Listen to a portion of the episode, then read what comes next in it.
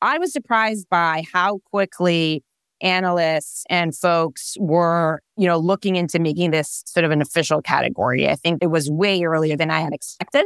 And I attribute that to the fact that data observability has, you know, become so important in the last few years. This is Unicorn Builders, where we tell the untold stories of the founders who've defied the odds and built billion dollar companies. Here's your host, Brett Stapper. CEO of Frontlines.io. Now, let's jump straight into today's episode. Hey everyone, and thank you for listening. Today I'm speaking with Barr Moses, co-founder and CEO of Monte Carlo, a data observability platform that's raised over 230 million in funding. Barr, thanks for chatting with me today. Thanks for having me. No problem. So before we can talk about everything you're building there at Monte Carlo, could we just start with a quick summary of who you are and a bit more about your background? Yes, for sure. So I'm the CEO and co-founder of Monte Carlo, uh, the data observability platform. The best way to think about us is just like AppDynamics, Datadog, New Relic for engineering. We do the same thing for data teams.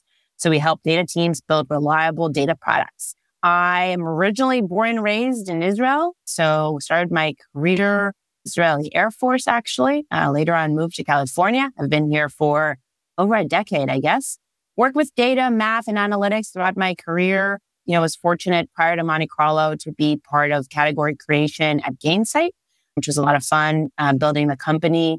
And yeah, I'll keep it brief. So, one question on the military background there. If you had to choose one big takeaway from your time in the Israeli military, what would it be? I mean, I think it's obviously a very unique experience, right? So, you know, I was 18 years old, drafted with, you know, many other 18 years old, and you're given a ton of responsibility very early on. I actually worked with data uh, even then. Obviously, you know, the definition of what data is and how you work with it and what, you know, the term data science wasn't even a thing back then. But I would say, you know, having to deal with challenges, basically what we were working on was analyzing data and supplying that for operational teams in the field. And so, you know, I think at a very early age, I was tasked with leading a group of young people to accomplish a mission and a challenge using data. And so very early on sort of was exposed to both the challenges of delivering accurate, reliable data and also of leading teams very young age. You know, I had very little training, basically none really. And yet we had to deliver you know, strong analytical solutions in, in a very short timeline and, and deadline. And so I learned a lot about camaraderie and team building. I learned a lot about myself, you know, what makes me resilient, what I need to do to stay strong. And, you know, what are the areas where I'm personally vulnerable? And, you know, on the professional side, what is important in, you know, working with a team together to deliver a strong product? Nice. That's amazing. And you didn't go into cybersecurity. I think I've had probably 20 or 30 founders on from Israel, and they all went into cybersecurity. That's right. That's exactly right. Now, what about CEOs? Is there a specific CEO that you really admire? And if so, who is it and, and what do you admire about them? Yeah, great question. I mean, you know, I would say my kind of personal sort of inspiration at a young age, my mom is actually, you know, kind of an entrepreneur. She has her own business. And so I watched her kind of, you know, growing up it's funny. My mom, she has kind of her own business. Uh, she teaches like meditation and dance. And my dad is a physics professor. So I grew up with like opposite, you know, ends of the spectrum. But definitely, you know, entrepreneurship was sort of something that I got exposed to in early age. And then, you know, in later years, I definitely have kind of a appreciation for founders and CEOs who built companies from scratch. So really anyone who like embarks on that journey, I think the entrepreneurial journey is extremely hard and I have a lot of respect for anyone on it. And I would say creating a category is even harder, I think, because you're really like there's no budget line item for the customer that's acquiring your solution. So it's basically, you know, a product that's never been built, never been sold, and never been used by customers. And to build a business around that and to build a category, it, it's really quite magical and takes various capabilities. And so, you know, just a couple of folks, like I think Edith Harbaugh had LaunchDarkly. I think there's kind of an inspiring story there of identifying product market fit and scaling it to thousands of customers in a few short years. I think, you know, Amit Bendov at Gong, I think this category creation story, what they did for sales team really resonated for me in terms of understanding the audience. Like you rarely see a B2B company that does such a great work of marketing to their, like understanding where their audience is, where their audience hangs out and what their audience cares about. We learned a lot from that. And then the last that comes to mind, obviously in the data infrastructure space, I think Ali from Databricks has really interesting insights and stories, which inspired me in the early days. You know, a lot of them about making decisions quickly, moving fast. And, you know, I think we're seeing this explosion of data infrastructure along with Databricks, Snowflake, BigQuery. You know, all of these solutions really kind of have honestly unprecedented growth in the last few years. And I think it's, you know, there's a lot to learn from those businesses. Yeah, absolutely. I think all great founders, but especially on the category creation side, Gong has just been so fun to watch and they're so good. And like their strategic narrative that they developed and have pushed out to the market of say goodbye. What is it exactly? It's like say goodbye to opinions, hello reality, something catchy like that. They've just done such a good job. Yes, 100%. I agree with you. I think it's about understanding your audience very deeply like that, I think is a big difference. I think oftentimes it's easy to market or create content with yourself, but with your own company in mind. And so you're speaking your language, you're speaking, you know, kind of how you're thinking about the problem. It's very different to come from that angle versus what is the language that our customers are using? What words do they use to describe their own problem? You know, if you were to ask them about their what keeps them up at night, how do they describe that? And I think that kind of ability to capture that in the moment is very powerful. And Monte Carlo has done such a great job at that. You know, the first time I heard about Monte Carlo was in 2021, like summer 2021. And we were working with the client on their website copy. And they sent Monte Carlo as an example. And they said, look at how they explain things, look at how they frame things. It's such simple language. Like, this is what we want. This is how we want to communicate. How did Monte Carlo get that right? And how did you get that right? Was it always that clear from the start, or did you have to learn how to communicate very, very clearly and in, in very simple terms like that? That's awesome and hilarious because, you know, we actually took us a long time to get our first website. Uh, I think it was maybe a couple of years into the company's existence. We already had the product, we had customers, we had the full thing where we didn't have a website. And it was really because we were focusing on building a product, making customers happy and getting customers. And that was our sole focus. I really believe in kind of being, you know, extreme in, in our focus. And the only thing that matters at Monte Carlo now and forever is, you know, getting as many customers as possible and making customers as happy as possible. And every single person at Monte Carlo should be working towards one of those two goals. And if not, then we're doing something wrong. Um, and in the early days, that was way more important than building a website. And so we actually ended up not doing that for a while. And then the very first iteration of the website was really sort of the goal of, you know, because it's a new category. So for folks who don't know, I'll just give a little bit of context. Monte Carlo is pioneering a category called data observability. And the idea, kind of the pain point of what we're solving is, and this, you know, probably happens to anyone working with data. You wake up on Monday morning, you look at your report or your dashboard, or you just log into your email and you get 100 emails saying, hey, WTF, the data looks wrong. Like someone is just about to use data and something is off. Like maybe a report didn't get updated or the data didn't arrive on time or someone made a change somewhere. For some reason, the data looks off and you don't know why. And so we help companies or data teams make sure that they are not blind in this case. So that make sure that data teams are the first to know about data problems. They're able to resolve them quickly and actually prevent them from happening. Now, we didn't invent this pain. This pain has been around forever for a really long time.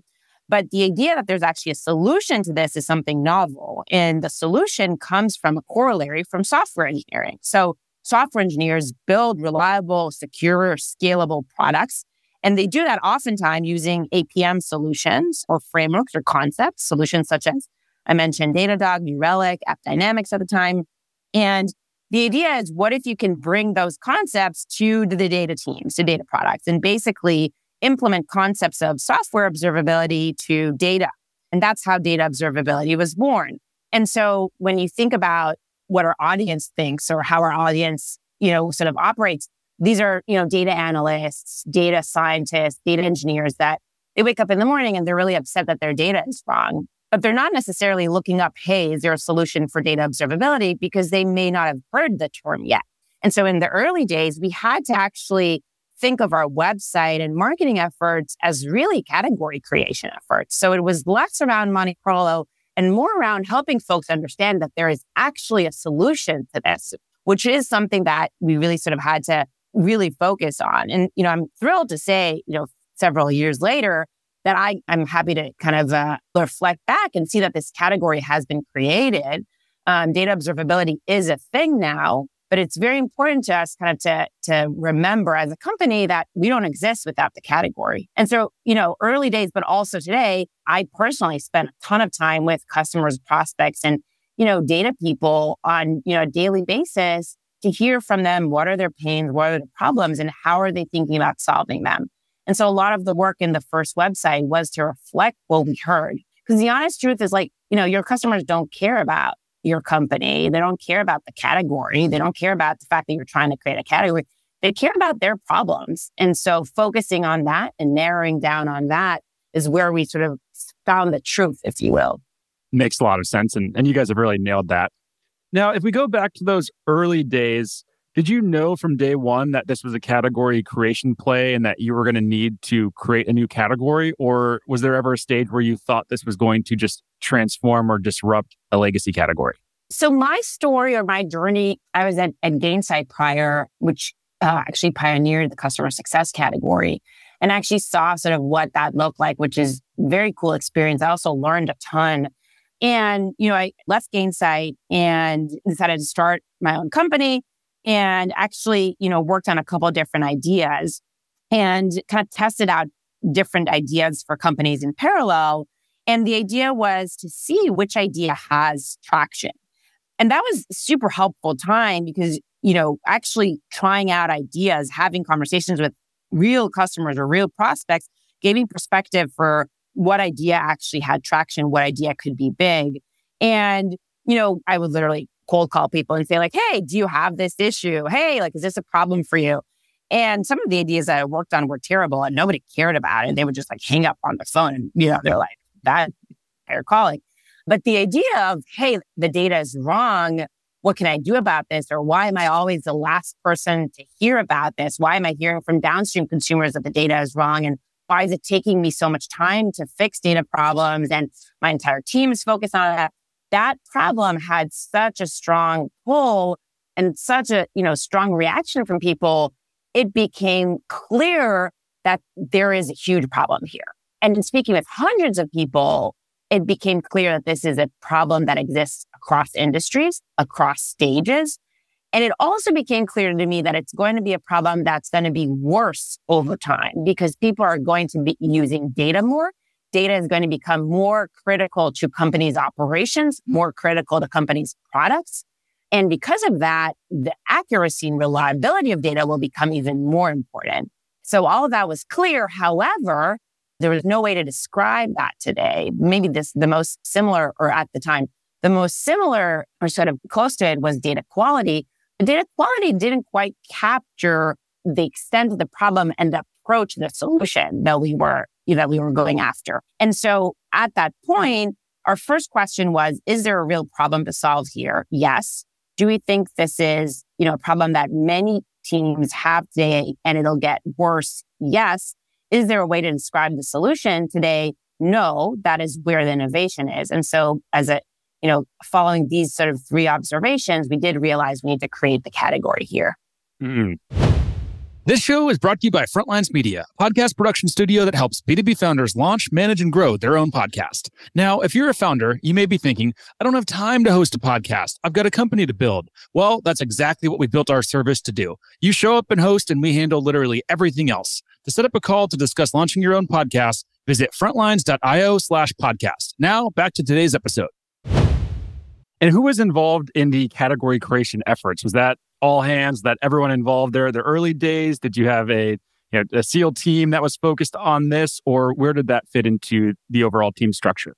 Oh, this is a hundred percent a company wide thing. So I don't think that, you know, I think it's very hard to create categories, period.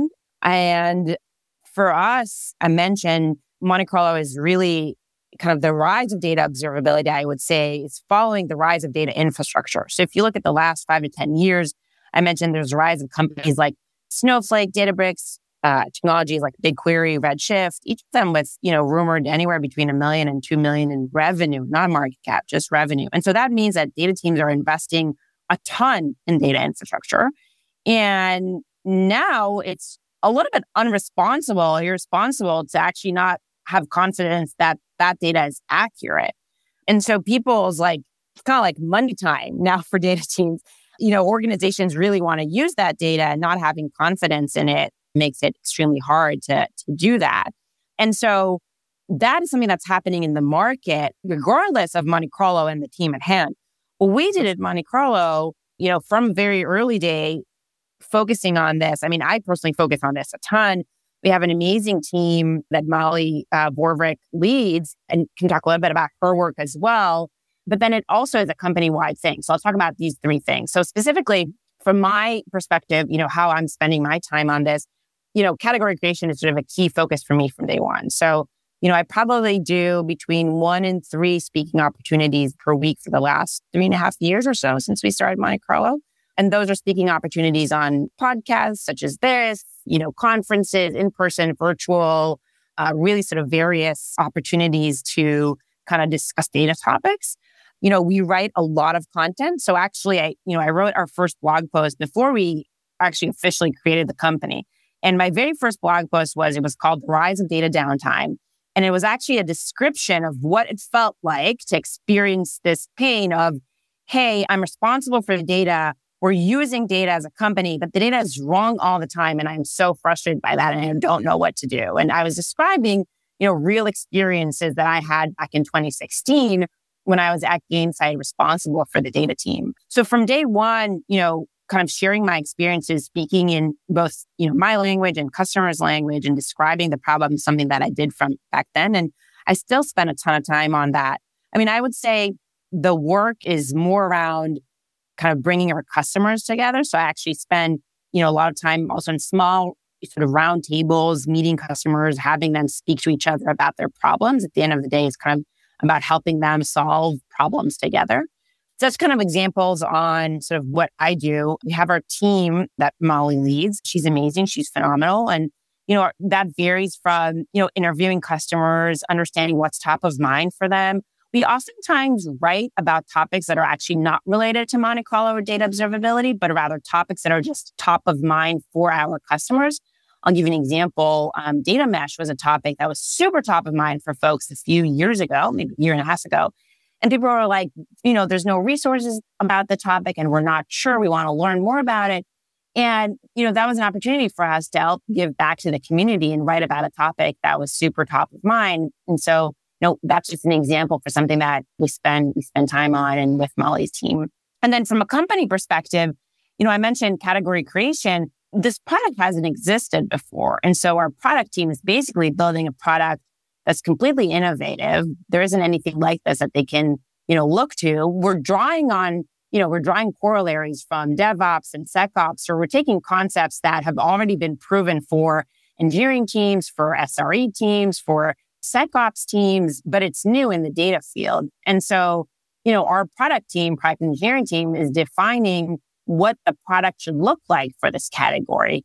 And, you know, our marketing team is responsible for sort of spreading or, you know, speaking with customers or getting the, you know, building the awareness around the fact that there is a solution for this problem. And then, you know, our sales and customer success team are helping make sure that, you know, the customers that we work with are happy and, and can see a ton of value and can actually like, you know, deliver reliable products for their organization so that they can further their organizations. So I do view this as a company wide effort. Every single function of the team and every single organization contributes to it. We have very clear sense of how we do that on, on every level.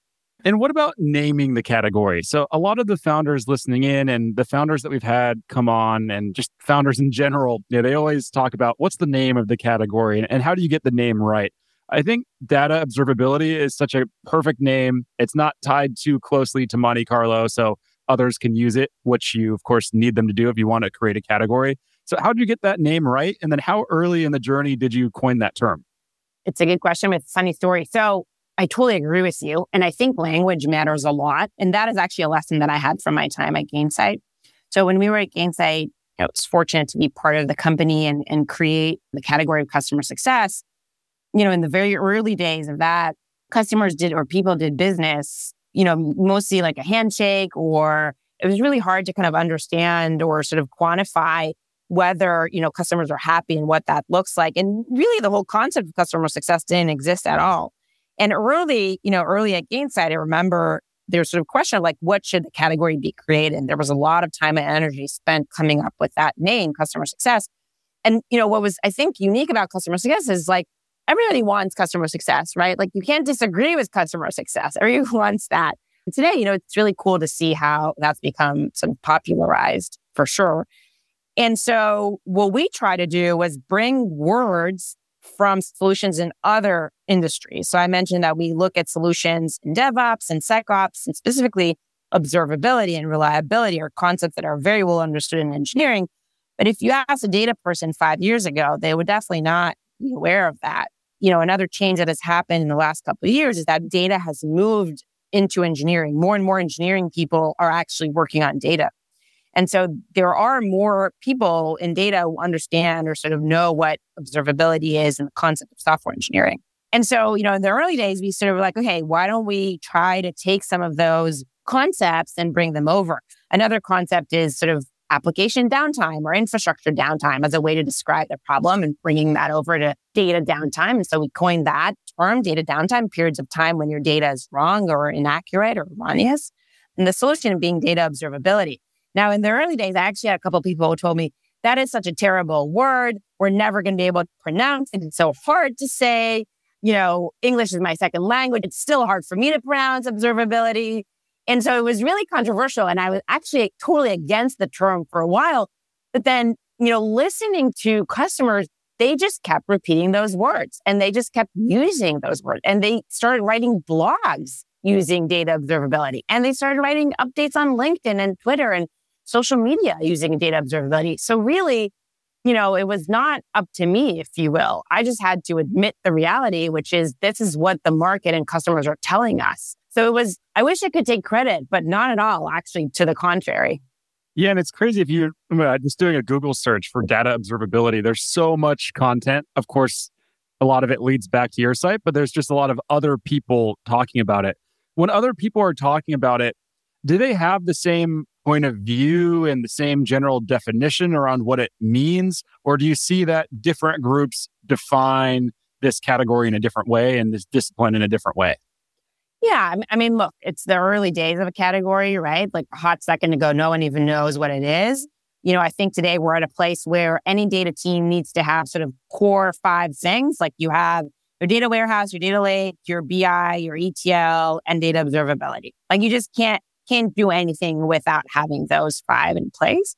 I do think, you know, there are just like what's the definition of a data warehouse or a data, you know, or a data lake. And now there's a data lake house, right? So I think some of these definitions are in flux and change over time. And similarly with observability, it is early days. And so there's different def- definitions in different places, but you know, it's really nice to see you know, organizations like O'Reilly and Gartner and many others sort of, you know, that, that have kind of strong credibility with their customers sort of adopt some of these concepts and the definition of data observability that, that Monte Carlo sort of believes in.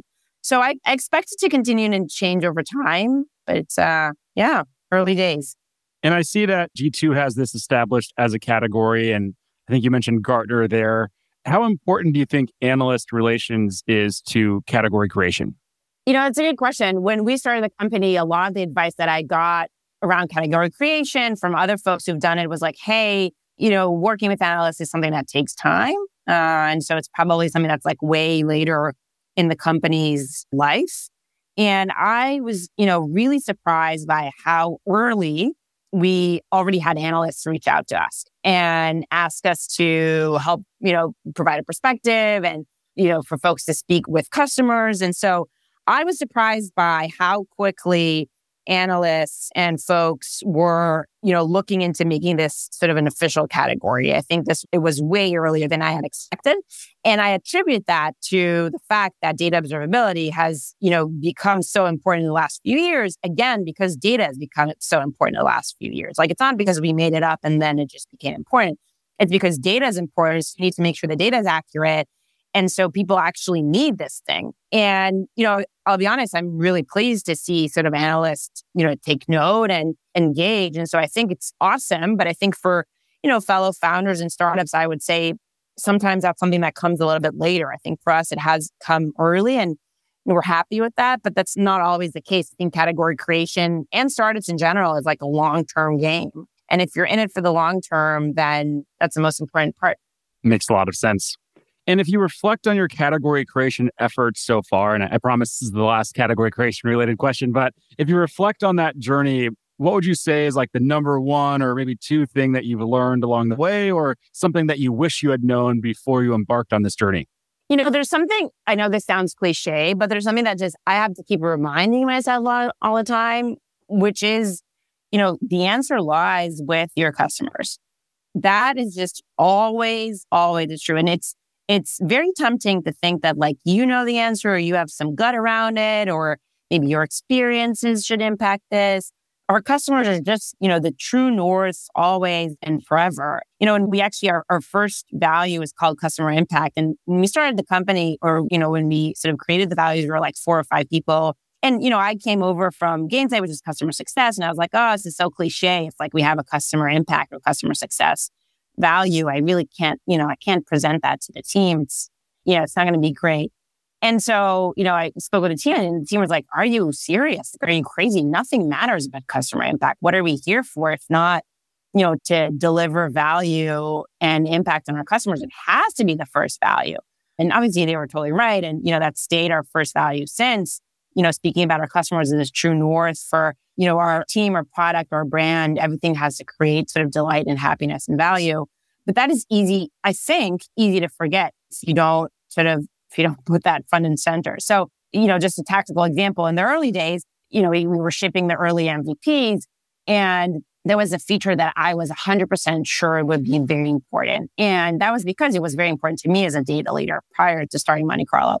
And I was so wrong. Like nobody used that feature. Like three and a half years later, nobody's looking at that. And on the other hand, something that I did totally, you know, didn't think would work actually picked up. And, you know, we had customers saying, this is amazing. We want to get started as soon as possible. And I was so surprised. And so I think we're very careful at Monte Carlo to not listen to anyone but the customer. Literally, no one else knows the answer. Nothing else matters. What's most important is to get something out there as soon as possible, get feedback on it and learn from that. And again, I think it's, you know, it can be really cliche to say, but there's a very big difference between saying that and actually delivering on that every single day.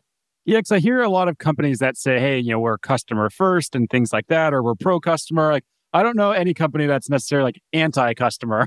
And it, it, seems like what happens a lot of times is people say that, and then it's like a, a core value that just exists on like a boardroom that no one ever goes in, or you know, just a core value that's on the website, but it's not real. But it sounds like you found a way to make that very real in the organization. Yeah, I would say it's a constant journey on that or a constant battle to keep the customer in mind. And I think of it as something that you have to continue actively doing on it because, you know, people I think naturally drift to thinking about themselves or looking at other things. And so continuously focusing on how do we keep the customers front and center. And so just a couple examples. One, you know, in your values, but actually like, you know, speak and use your values, right? Not just like put it somewhere. Second, it's in your hiring. So when we hire people, you know, both folks in management positions or not, we try to understand what motivates them. And if we understand that you care about making an impact about, about your customers, that is what we look for. But if you, you know, care about other things, Monte Carlo might not be a great place for you. So we like to hire people who are obsessed about what can we do to make, to bring value to customers. And we look for that very, very carefully in the hiring. And we screen for that pretty aggressively. Another example, you know, when we, in all of our written communications and all of our company priorities and company goals, I repeat this so much, like my team can't hear it anymore. But like the only thing that matters at Monte Carlo is you know, working with as many customers as possible, making them as happy as possible. That's it. So, you know, I think in your, in your company communications and your company focus, there's just a couple examples, but you know, literally everything that we do has to be around that. And so I look for ways to incorporate that. I mean, something that I personally really believe in is like physical sort of you know, ways to, to remind this. So I have like, you know, sticky notes for myself to, you know, keep remind myself for specific things. But obviously it's very important that, you know, I personally set an example with this. And so, you know, I speak with, with many customers on an ongoing basis and, you know, not planning on stopping that. Amazing. Love that. And if we look at your day to day motivations and just what your day to day typically looks like. So, for you, how do you stay motivated day to day? I think you're four or five years into the company now, and, and that's probably the the point where a lot of founders, I think, you know, may start to experience some level of burnout. So, what's that like for you now that you're you know four or five years in, and what are you doing to stay motivated? Well, first, I love my job. It's hard for me to consider this as a job, honestly. Like, I think I heard someone describe this. It's kind of like you know, playing your favorite game and just being on the field all the time. That's really all I want to do. I want to be on the field with my team and play the game. That's what I'm excited about. Honestly, like I had very high expectations for this job before I started. And I'm pleased to say that it's eh, better than what I expected. I get so much energy and fulfillment and satisfaction for making an impact on people's lives. And the fact that we, you know, we have something that actually helps customers and, you know, they'll email me and say like, we love working with you all and you guys have like totally changed the way that we work. We can't imagine doing our jobs without Monte Carlo and and you know, we love working with your team. That's amazing, right? The ability to do that. And then, you know, I also get personal satisfaction from solving really difficult challenges and trying to do things that seem impossible together with amazing people. So another one of our values is called beat the odds, which is basically like if we haven't failed or heard no, like we probably didn't try hard enough and we win as a team and we pull each other together to overachieve. And, you know, at the end of the day, I, you know, learn so much and am inspired every single day from my team members. I just consider it, you know, the greatest honor of my life to be able to work with them and, and to build this company. So yeah, I'm honestly just really grateful that I get to do this every day. I wake up excited and can't wait to do more of it. That's so cool. And you can tell in your voice how excited you are about this. So it's always fun speaking with founders who have that level of enthusiasm still. 100%. Now, last question here for you. Let's zoom out into the future, three to five years from today. What's that high level vision and, and what are you looking to achieve? Well, first of all, you know, I hope we don't lose that focus on our customers, as I mentioned. That's probably the most important. You know, I think maybe sort of zooming out a little bit, I do think that, you know, when we started the company, we were looking or kind of thinking through sort of a problem that we think can be really meaningful and could allow us to have an opportunity to build a company that you know, will make a long lasting impact on an industry, change an industry, and be a durable, strong, you know, company. And so that is definitely has been the goal from day one, which keeps us motivated and, and what we're, we're excited about in addition to for sure. And I think part of that is, you know, seeing delivering on this promise of data. So I think, you know, our mission at Monte Carlo is to help accelerate the adoption of data by reducing what we call data downtime and I'm very bullish on how we use data, both, you know, in our personal lives and in organizations. So, you know, three, five, ten years down the line, I'm stoked to see how we're going to use data. I hope the data that we use is actually accurate reliable. I would be very sad if that's not the case. And I'm very excited for Monte Carlo to, huge, to play a huge part in that and to build the biggest company that we can. Amazing. I love it. Barr, we are up on time. I'd love to keep you here and ask you another 20 or 30 questions, but we do have to wrap here. Before we wrap, if people want to follow along with your journey as you continue to build and execute on this vision, where should they go? Welcome to reach out to me on LinkedIn, Barr Moses, or email me, barr at montecarlodata.com. Yeah, excited to connect with folks. Awesome. Barr, thank you so much for taking the time to share your story, talk about what you're building, share lessons about your category creation journey, and just everything that you're building. This has been a super fun interview, and I wish you the best of luck in executing on this vision going forward. It's been a lot of fun. All right. Take care.